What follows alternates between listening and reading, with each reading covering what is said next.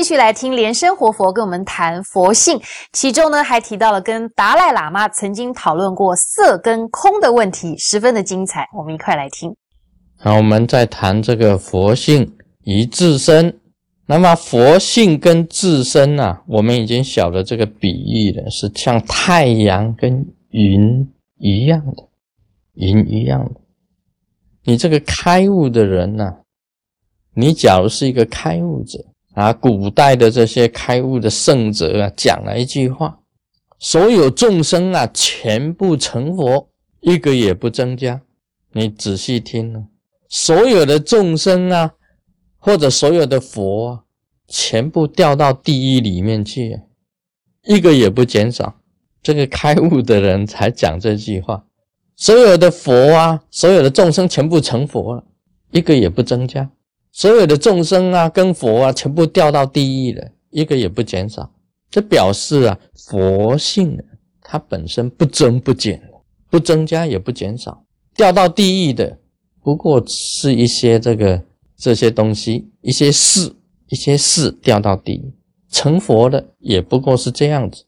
他原来是不增不减的，这个就符合啊这个《般若波罗蜜多心经》里面的话，不增不减是这样子的。开悟的眼光里面是这样子讲的，不，一切都是不增不减的。然后我记得我这个到达兰萨了，跟达赖喇嘛谈色空的问题啊，色空的问题。这个我们之间呢谈色空的问题，这是很大的问题。达赖喇嘛的发问呢也是很猛很厉的。他说：“不要以《般若波罗蜜多心经》或者《金刚经》里面谈色空的问题，因为你知道《般若波罗蜜多心经》里面谈色空问题，色即是空，空即是色，色不异空，空不异色。”啊，这几个句子，色不异空，空不异色，色即是空，空即是色，也就是空色不二，空跟色没有什么分别。我们的身体是色，佛是空，空跟我们的身体没有什么分别，就是不二。这是《般若波罗蜜多心经》里面讲的。达赖喇嘛的问题啊，撇开这个不谈。十轮金刚里面，色空如何说？这个就很难回答，一般人是答不出来的。因为你知道《金刚经》里面讲啊，色就是空啊，空就是色啊，色不异空，空不异色，色即是空，空即是色。你很简单，你可以讲色空不二啊，很简单可以解释。他说这个不用这个来讲，用什么讲？十轮金刚怎么讲？密教怎么讲？这个就很难回答。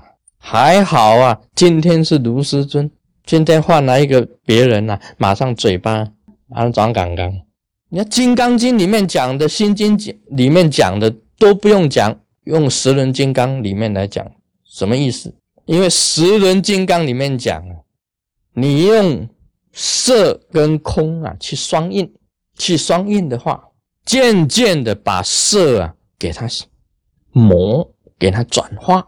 就可以把色转化成为空，色就可以融入空，这个就是宏光大成就啊！你把你的身体呀，把这个肉体呀，这个心啊，肉体的一切，肉体的心啊，给它慢慢的转化，把它消失掉，成为一道红光的时候，就进入空里面嘛，正进入佛性嘛，正入佛性嘛，这是十人金刚啊密系里面讲的，因为啊。一般的《金刚经》里面呢，《波耶波罗蜜多心》只是讲啊，色跟空是一样的，色空不二的，色不异空，空不异色，色即是空，空即是色。但是从来没有讲说把色给它慢慢给它转化成为空，融入空性里面，融入佛性里面。今天是卢师尊呐，有学过十轮金刚密系才能够讲，否则你根本讲不出来。啊，空热双印当中啊，也一样把这个热啊，慢慢给它消融，转为空，把色身呢，慢慢给它消失掉，化为红光。这是密教的法，密教的法，十轮金刚里面的法就是这样子的啊。你看双印的时候啊，慢慢的物质的心呢会消失掉，变成如来常心产生出来，这是密教的法，所以是很特殊的啊。今天呢，不是我讲啊，不是我讲，别人我会讲。不过我是清楚，我清楚明白，密教的成就啊，会出现舍利子。你修行的人呐，你到成就的时候，身体会缩小，一直缩，一直缩。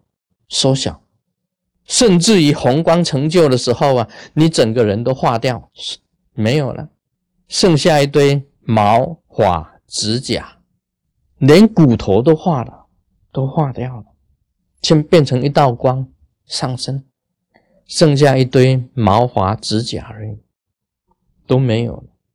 你着火定成就的话，着火成就，坐着升起着火。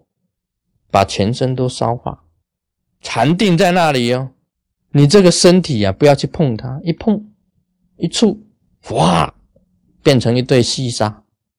那是引自己呀，自己内在的火，把自己的肉血，把自己的骨，全部都化，用着火给它燃烧，化为灰尘。表面上是坐在那里啊，其实他已经全身都化了，一触他身体。哇，剩下一堆灰。在古代的大成就者都是这样子的。密教修行啊，升起内火，把自己焚烧变成灰，这个都是很高的成就，很高的成就。化红的时候啊，剩下一点头发跟指甲，指甲全身都化光。自然啊，我们想啊，这个色跟空啊，是自然的事，是自然，自然界色。有时候我们自己代表山河大地，空是如来性。那么由虚空里面产生自然恒产生色，产生自己跟山河大地。那么山河大地呀，跟所有的宇宙的如来的空性呢，本来是一的。这是《金刚经》里面跟《心经》里面主要强调的。今天你要回归于空。你把自己呀慢慢的转化，就可以进入空性了。这是密教的法，不同。